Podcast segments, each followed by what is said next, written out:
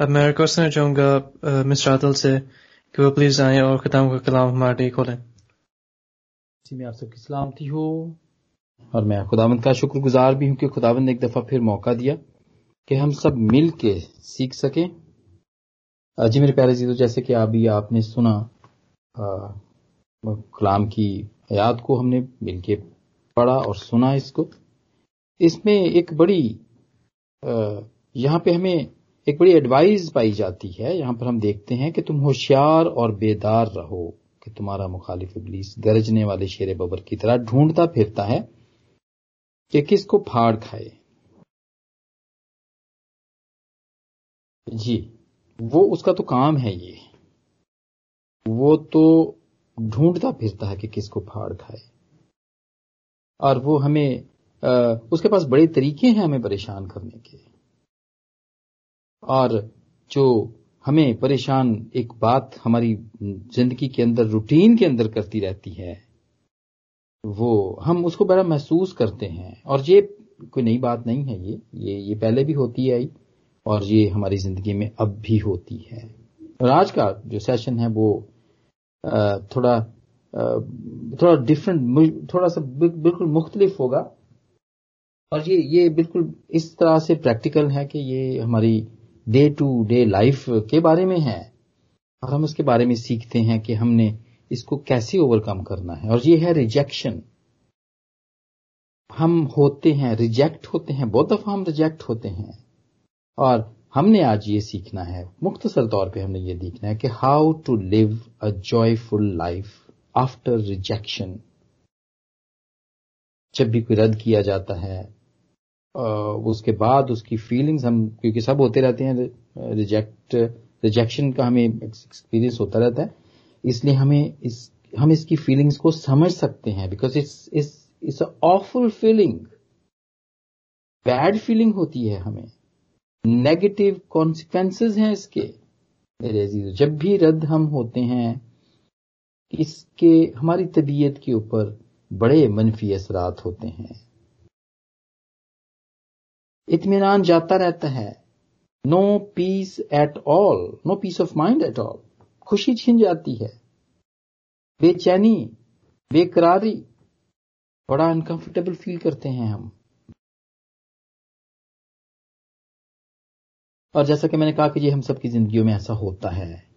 होता रहा और हो रहा है और होता रहेगा। जब तक हम इस ज़मीन के ऊपर हैं और जब तक हमारा आ, हमारा मुखालिफ इबलीस इस ज़मीन के ऊपर है। वो हम पर हमले करता रहेगा। This is a spiritual problem actually मेरे जीजो ये हम सब की जिंदगियों में खानदानी तौर पर होता है। हम देखते हैं भाई बहन है, वो एक दूसरे को आम है ये तो देखना। और पेरेंट्स के अंदर हम देखते हैं। आपस में भी उनकी आर्ग्यूमेंट्स देखते हैं हम। वो बच्चों के लिए भी देखते हैं, बच्चे भी उनको रद्द करते हैं। और इसी तरह हम कलीसियाई तौर पर भी देखते हैं कि ऐसा होता है। रद्द किया जाता है उसका बड़ा मनफी असर होता है। और जो लोग बीइंग अ प्रोफेशनल जैसे कि मैं भी प्रोफेशनल हूँ और बाकी आप भी बहुत सारे, आप सब प्रोफेशनल हैं, हमें इस बात का एक्सपीरियंस अपने काम पर होता रहता है। जब हमें कोई रद्द करता है तो हमें कैसा फील होता है? मैंने बहुत सारा दफ़ा देखा काम करते हुए कि बहुत दफ़ा ऐसा होता है कि कुछ ही घंटे अभी शुरू होते ही हैं काम के तो पता चलता है कि कोई इधर से स्टाफ रोता हुआ आया और उसने अपना बैग पकड़ा और उसने कहा, जी, मैं घर जा रहा हूँ, मैं घर जा रही हूँ। बिकॉज़ ही बिन और शी इज़ बिन रिजेक्टेड और वो उसका मुकाबला ना कर सका। दोस्तियों के हल्के में ऐसा होता है, दोस्त एक दूसरे को रद्द करते हैं। लेकिन मेरे चीज़ों, इसके असरात बहुत देर पा, देर तक रहते हैं, अगर हम इस, इसका अगर हम इसको फिक्स ना करें तो। और बड़ी अच्छी बात है। और वो ये है कि इसका फिक्स है, इसका तोड़ है, ये ठीक हो सकता है। हम जितनी भी नेगेटिव फीलिंग्स इसके बाद आती हैं after rejection we can fix it आज हम थोड़ी देर में देखेंगे कि हम इसको कैसे फिक्स कर सकते हैं। और जैसा कि मैंने कहा, आज हम बाइबल में से सीख रहे हैं तो बाइबल की मिसालें तो होंगी, ज़ाहिर सी बात है। बाइबल के लोगों के साथ तो ऐसा कई दफ़ा हुआ, और उनके भी हमने बुरे असरात देखे। और बुरा असरा जो सबसे ज़्यादा the biggest bad effect of this rejection is वो ये है कि वो गुनाह को जन्म देता है। सिन को जन्म देता है वो। वो गुनाह करने पे उकसाता है। ये सबसे बड़ा उसका बुरा असर है। हम चंद यहाँ पर मिसालें देखेंगे। खुदा भी रिजेक्ट कर देता है। आदमी भी रिजेक्ट करते हैं। एनवायरमेंट भी रिजेक्ट करता है। और हम देखते हैं सबसे पहला जो हवाला हम देखते हैं दो तीन तीन तीन या चार हवाले हम देखेंगे। हम देखते हैं काइन को रिजेक्ट किया जाता है जेनेसिस फोर फाइव के अंदर। हम देखते हैं, पर काइन को और उसके हदिये को कबूल ना किया इसलिए कि काइन और इसलिए काइन नहायत गजबनाक हुआ और उसका मुँह बिगड़ा। ये उसका बैड इफ़ेक्ट है देखें वो रद्द किया, वो रद्द किया गया। उसकी कोई रीजन थी खुदावन ने उसका हदी को कबूल ना किया। लेकिन उसका बैड इफ़ेक्ट उसके ऊपर यह हुआ कि वो गजबनाक हुआ और उसका मुँह बिगड़ा। और क्या हुआ? सिर्फ़ यही, और और खुदावंद उसको, जब खुदावंद ने इसको देखा, ये बात देखी तो खुदावंद ने चाहा कि वो ये प्रॉब्लम फिक्स करे, वो हो जाए, वो फिक्स। और खुदावंद क्या कहते हैं उसको? जेनेसिस सेवन में हम देखते हैं इसकी सॉरी फोर की। सेवन वर्ष में हम देखते हैं खुदावन ने कहा कि अगर तू भला करे तो क्या तू मकबूल ना होगा? और अगर तू भला ना करे तो गुना दरवाजे पे दबका बैठा है। वो तेरा मुश्ताक है, पर तू इस हालत पर गालिबा। खुदावन ने इसको कहा कि तू भला कर। वॉन कर दिया उसको। लेकिन क्या होता है? वो बदी उसके अंदर रहती है, वो इसको फिक्स नहीं कर पाता है, और फिर कुछ दिनों के बाद जब दोनों भाई खेत में होते हैं, किसी बात पे झगड़ते हैं और उसके बाद ये उसको कत्ल कर देता है। और दुनिया का सबसे पहला कत्ल मर्डर वो गिना जाता है। दुनिया में सबसे पहला कत्ल ये अपने भाई को, ये भाई को करता है। बिकॉज़ इज़ बिन रिजेक्टेड और उसका बुरा असर इसके ऊपर होता है। और यही बात थी जो खुदामद उसको कहना चाहता था कि गुनाह दुबका बैठा हुआ है, उस पर गालिबा और खुदामद जस्सू भी हमें यही बताते हैं मेरे अजीजो। मुकदस यूना की अंजील दसवां बाप दसवीं आयत। चोर नहीं आता मगर चुराने और मार डालने और हिलाक करने को। जी मेरे प्यारे जीजो असरात, हमारी तबीयत, हमारी, हम, हमारी फ़िज़िकल कंडीशन भी रिजेक्शन के बाद बड़ी खराब हो जाती है। हम देखते हैं। अकल और समझ जाती रहती है। अननोन प्रेशर हम फील करते हैं, यार बड़ा भारी भारी ऐसा लग रहा है, सर लग रहा है हमारी तबीयत बड़ी भारी भारी बोझल बोझल सी लग रही है। डिप्रेशन का शिकार लॉस ऑफ़ एपिटाइट नींद नहीं आती और सुसाइडल थॉट्स मर जाने को दिल करता है। गिल्ट पछतावा, ये सारी बातें रिजेक्शन के बाद हमें नज़र आती हैं, मिलती हम फील करते हैं उसको। और गिल्ट और सुसाइडल जितनी भी हैं थॉट्स आ जाती हैं और जिस पर अमल भी करते हैं, उसकी भी मिसाल दूँगा युदास कर युति की, कि उसने भी ऐसा ही किया। सताइसवां बाप तीसरी आयत जब उसके पकड़वाने वाला यहूदा ने यह देखा कि वो मुजरम ठहराया गया तो वो पछताया और वो इन्हें, वो तीस रुपए सरदार कहनों के बुज़ुर्गों के पास वापस लाकर कहा कि मैंने गुनाह किया है कि बेकसूर को कत्ल के लिए पकड़वाया और उन्होंने कहा कि हमें क्या, तू जान। और वो रुपयों को मकदस में फेंक कर चला गया और जाकर अपने आप को फांसी दी। गिल्ट। सुसाइड। हम देखते हैं रिजेक्शन के बाद इसके असरात देखते हैं। इसके बुरे असरात हैं। बहुत बुरे असरात हैं। और एक और बड़ी बड़ी ही पॉपुलर स्टोरी जो कि मुझे, मैं भी बड़े इसको शौक से पढ़ता हूँ, इसका हवाला भी मैं अक्सर देता हूँ। और वो है दाऊद बादशाह का बेटा अबिसलूम। उसकी बगावत his been rebellion to his father दूसरे सैमुल के और ये बहुत लंबा बयान है। दूसरे सैमुअल के तेरहवें बाब से शुरू होता है और एटीन में भी खत्म नहीं होता, बल्कि नाइनटीन चैप्टर के बीच में कहीं जाके ये खत्म होता है। और क्या होता है? वो अपनी बहन तिमर की खातर वो एक अपने ही एक शहजादे को, क्योंकि उसकी दाऊद की बहुत सारी बीवियाँ होती हैं तो उसके बच्चे भी इस तरह बहुत सारी माओ से होते हैं, बीवियों से होते हैं। तो वो अपने ही एक भाई इमनून को कत्ल करता है और फिर वो भाग जाता है। और फिर उसका एक नौकर उसको वापस लेकर आता है घर। वो दूसरे मुल्क में भाग जाता है, डर के अपने बाप से कि मेरा बाप मुझे भी कत्ल ना कर दे। तो वो दूसरे कंट्री में चला जाता है, वहाँ से उसका दाऊद का नौकर उसको वापस लेकर आता है, क्योंकि दाऊद उसके लिए फ़िक्र करता है, क्योंकि उसको प्यार करता था। और फिर वो वापस आता है, दो साल तक अपने वो शहर में रहता है, मुल्क में रहता है, लेकिन उसको दाऊद बादशाह अपनी हजूरी नहीं देता है। And he feel rejected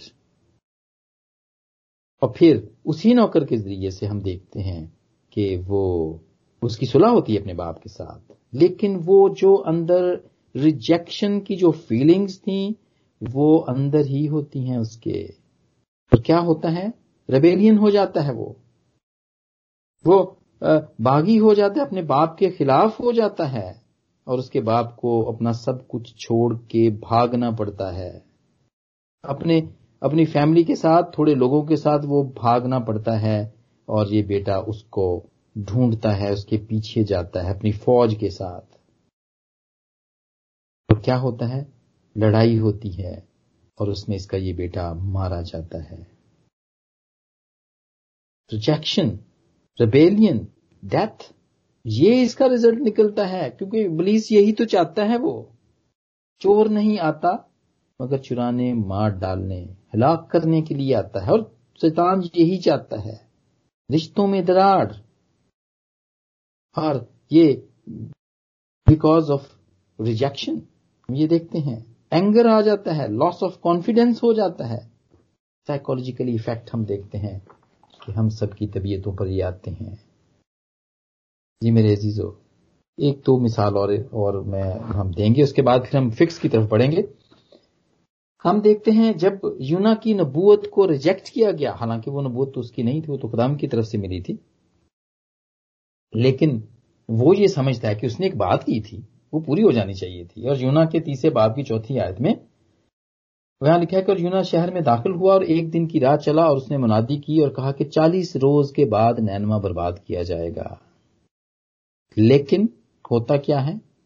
His saying was rejected by God क्या होता है? और लेकिन होता क्या है? यूना के तीसरे बाब में हम देखते हैं कि जब जब खुदा ने उनकी ये हालत देखी कि वो अपनी अपनी बुरी रवश से बाज आए तो वो उस अजाब से जो उसने उन पर नाजिल करने को था, बाज आया, उसे नाजिल ना किया। लेकिन क्या होता है? चौथे बाब के अंदर हम देखते हैं कि पहली आयत में देखते हैं, लेकिन यूना इससे नहायत ना खुश और नाराज़ हुआ। वो सख्त नाराज़ हुआ और खुदा ने यूना से फरमाया, नामी आयत में देखते हैं हम चौथे बाब की नामी आयत में कि वो बेल, जो बेल खुदामंद उगाता है, उसकी सर के ऊपर साया करता है, फिर एक कीड़े को भेजता है, वो बेल को काट देता है, वो यूना को सिखाने के लिए ये करता है सब, और वो फिर यूना ना, और यूना जो है वो he was he was very upset because of that bell, वो बड़ा अपसेट होता है। तो खुदामंद उसको कहता है कि क्या तू ऐसा नाराज़ है? उसने कहा, जी, मैं ऐसा नाराज़ हूँ कि मैं मर जाना चाहता हूँ. Have a look suicidal effects वो मर जाना चाहता था। वो ऐसा नाराज़ एक तो वो रिजेक्टेड उसने फील किया कि मेरे मेरी बात को रिजेक्ट किया गया, खुदा ने रिजेक्ट कर दिया। और उसके बाद वो, हम यहाँ पे देखते हैं, उसकी फीलिंग्स को देखते हैं, कि वो मर जाना चाहता था। साउ को हम देखते हैं।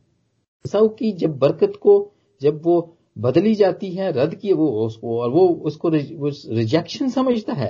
हालाँकि उसने खुद ही बेची होती है अपनी आ, अपने पिलौठेपन का आ, का जो हक है वो बेचा होता है उसने। और वो वो इसको देवर rejection feeling in his mind वो देखता है। और वो क्या कहता है? अब उसके दिल में भी बदी है। जेनेसिस 27 की हम देखते हैं 45 में गालबन हाँ जी। वो ये कहता है कि वो अपने दिल से, वो अपने भाई से कीना रखता है। दिल में कहता है कि मेरे बाप के मातम के दिन नज़दीक हैं तो ये गुजर जाए तो फिर मैं अपने भाई को कत्ल कर मैं अपने भाई को मार दूँगा, कत्ल कर दूँगा मैं।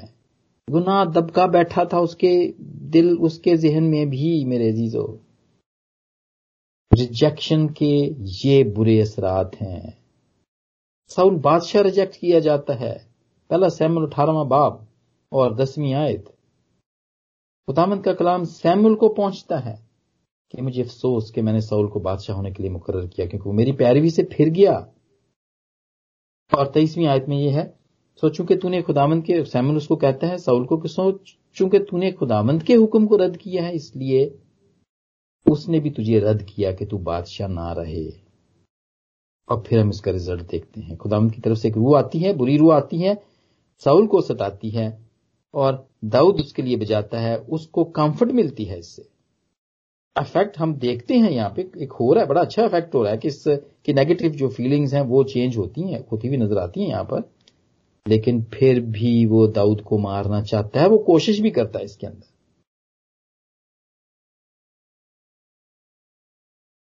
जी मेरे अजीजो, वो तो इसके साथ नेकी कर रहा होता है, वो तो इसकी रूप को कंफर्ट दे रहा होता है।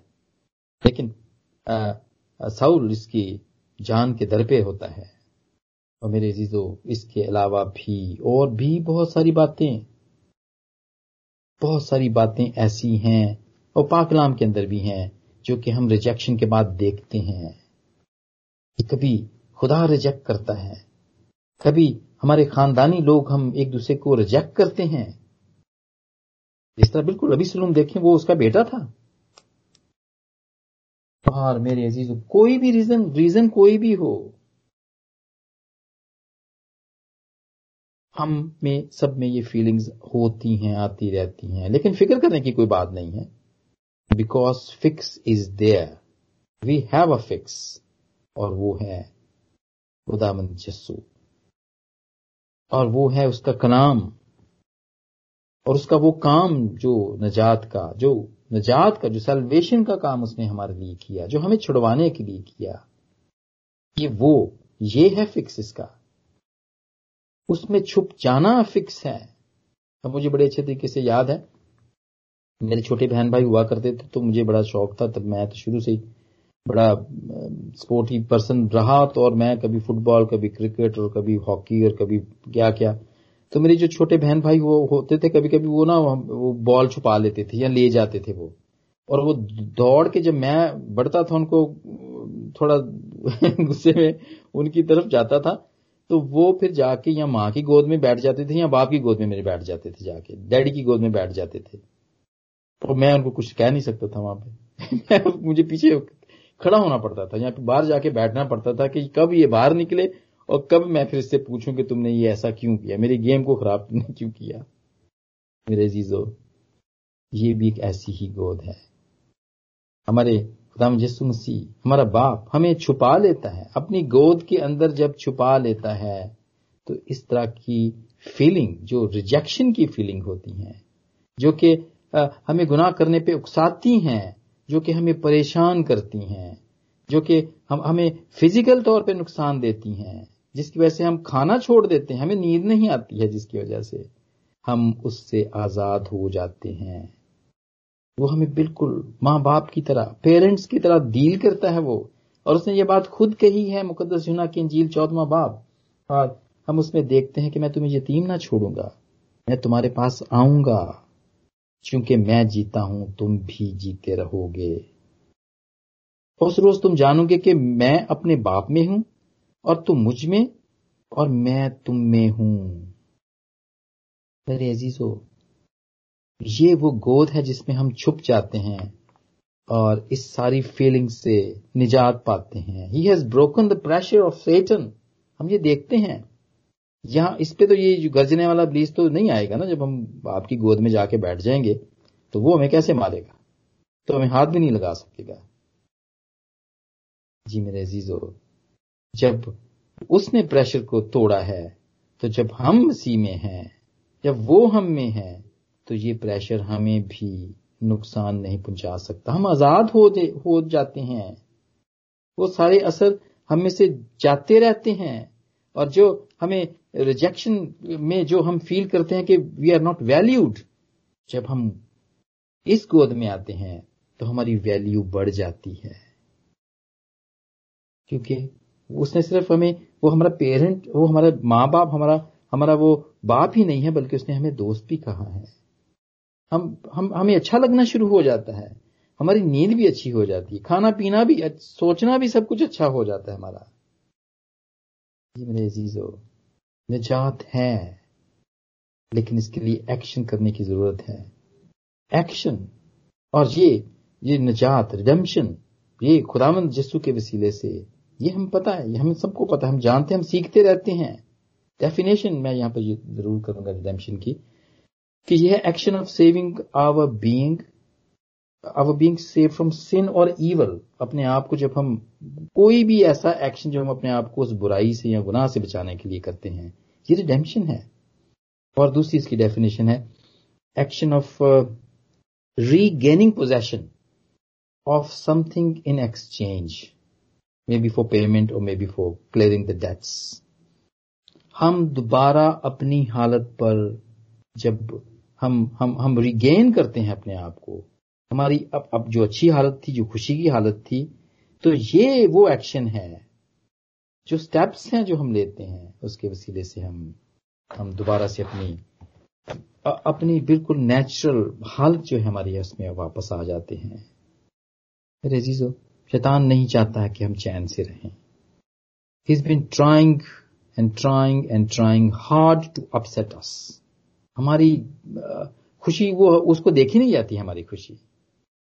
लेकिन खुदावंद हमें खुश देखना चाहता है। इसलिए तो वो कहता है कि हमेशा खुश रहो। पागला में हम देखते हैं, कहता है, खुश रहो। उसके बंदे कहते हैं, पाकरू के वसीले से कहते हैं। और उसने हमसे प्यार किया है। Roman five verse eight to eleven और खुदा अपनी मोहब्बत की खूबी हम पर इस तरह ज़ाहिर करता है कि जब हम गुनेगार ही थे तो यीशु हमारे लिए मुआ।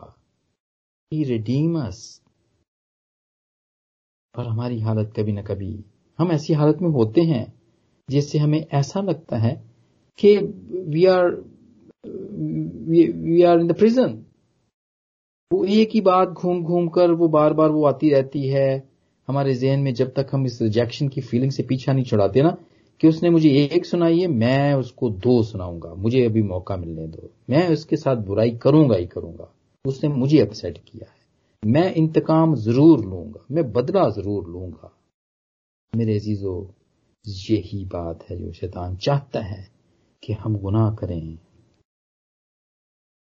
वो हमें स्ट्रगल करना देखना चाहता है। वो हमें घुटन में देखना चाहता है। वो हमें एहसास कमतरी में देखना चाहता है। वो चाहता है कि हम हसद करें। वो चाहता है कि हम इस गुस्से को भुलाएँ ना, इसको याद रखें।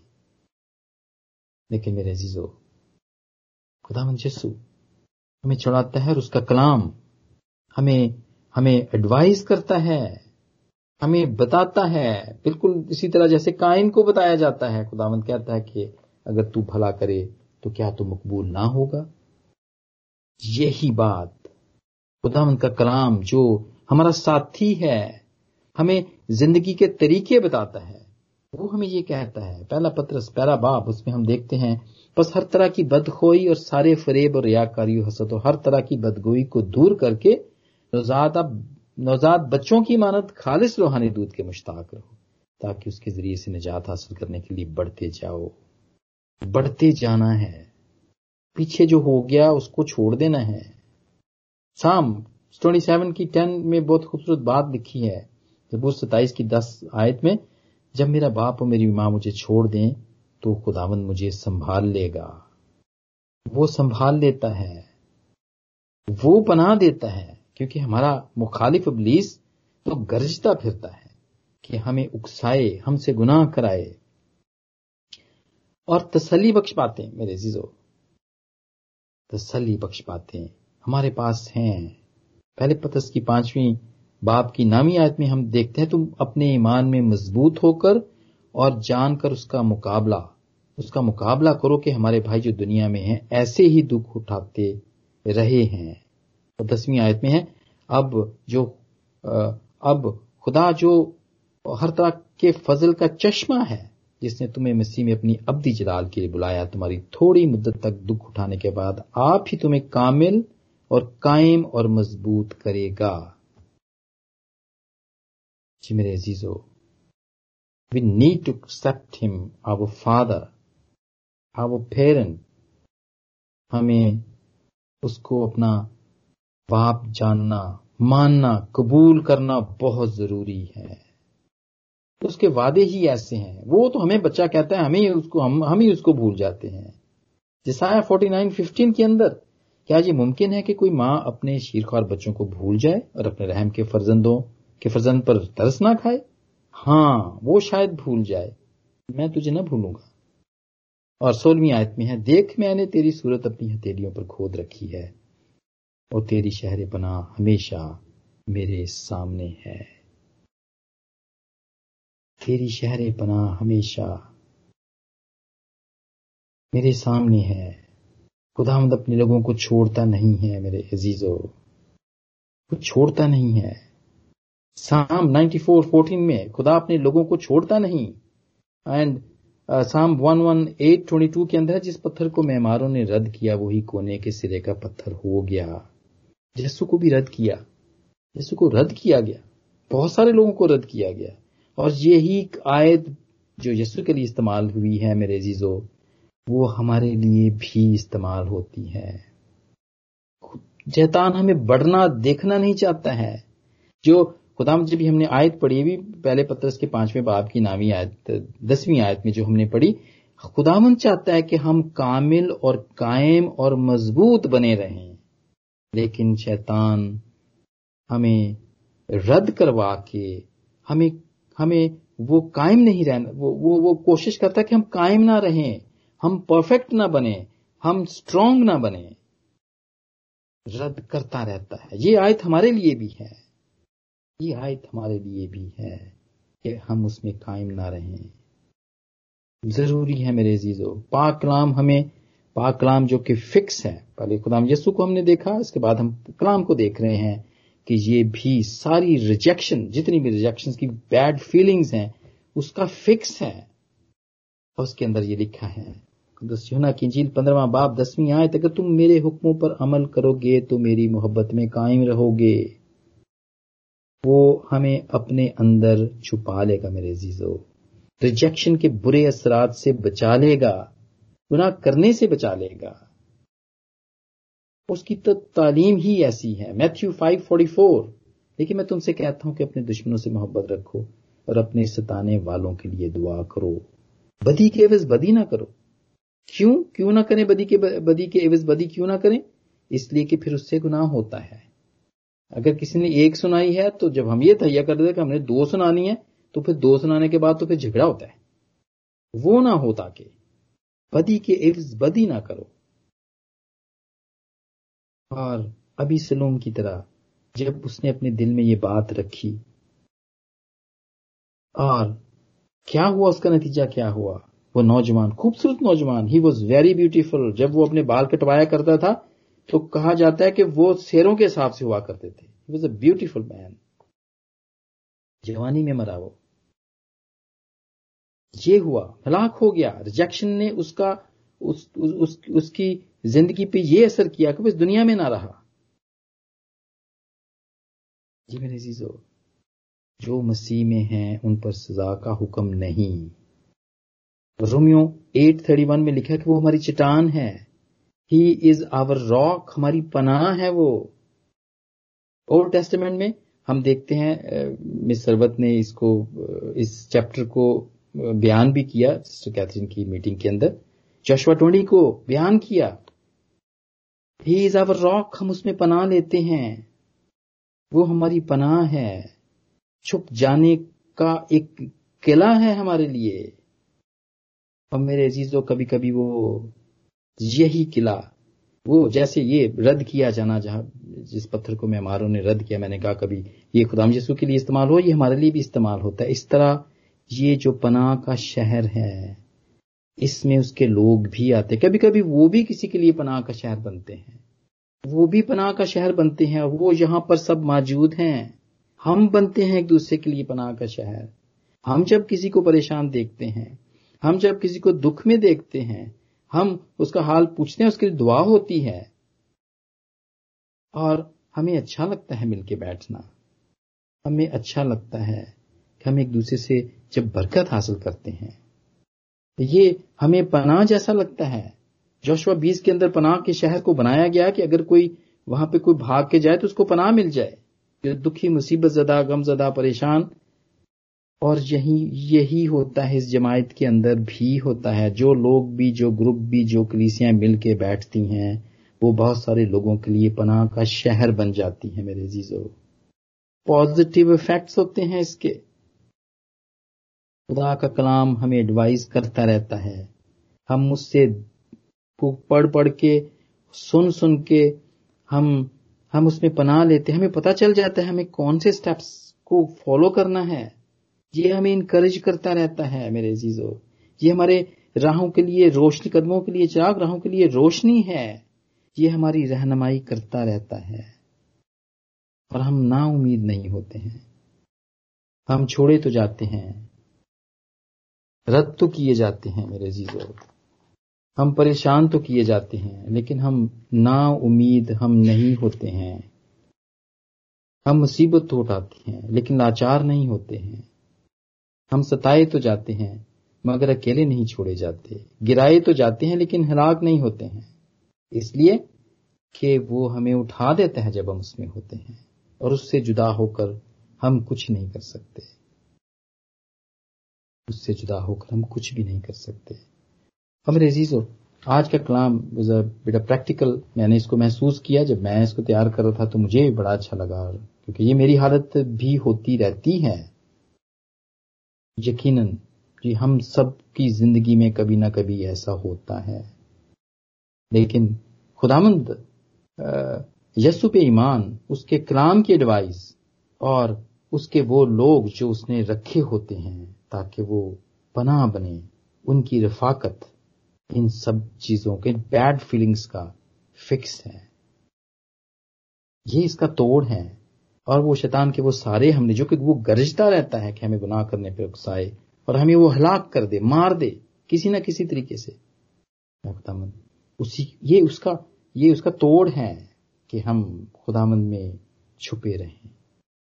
आज मुख्तर तौर पे आज हमने पाकलाम में से जो बातें सीखी और इस स्पिरिचुअल प्रॉब्लम को जो हमने देखा और उसका फिक्स देखा उसके वसीले से खुदा मुझे और आप सबको बरकत दे आमीन आमीन आमीन thank you, Mr. Adil, for your very uh, powerful and informative message.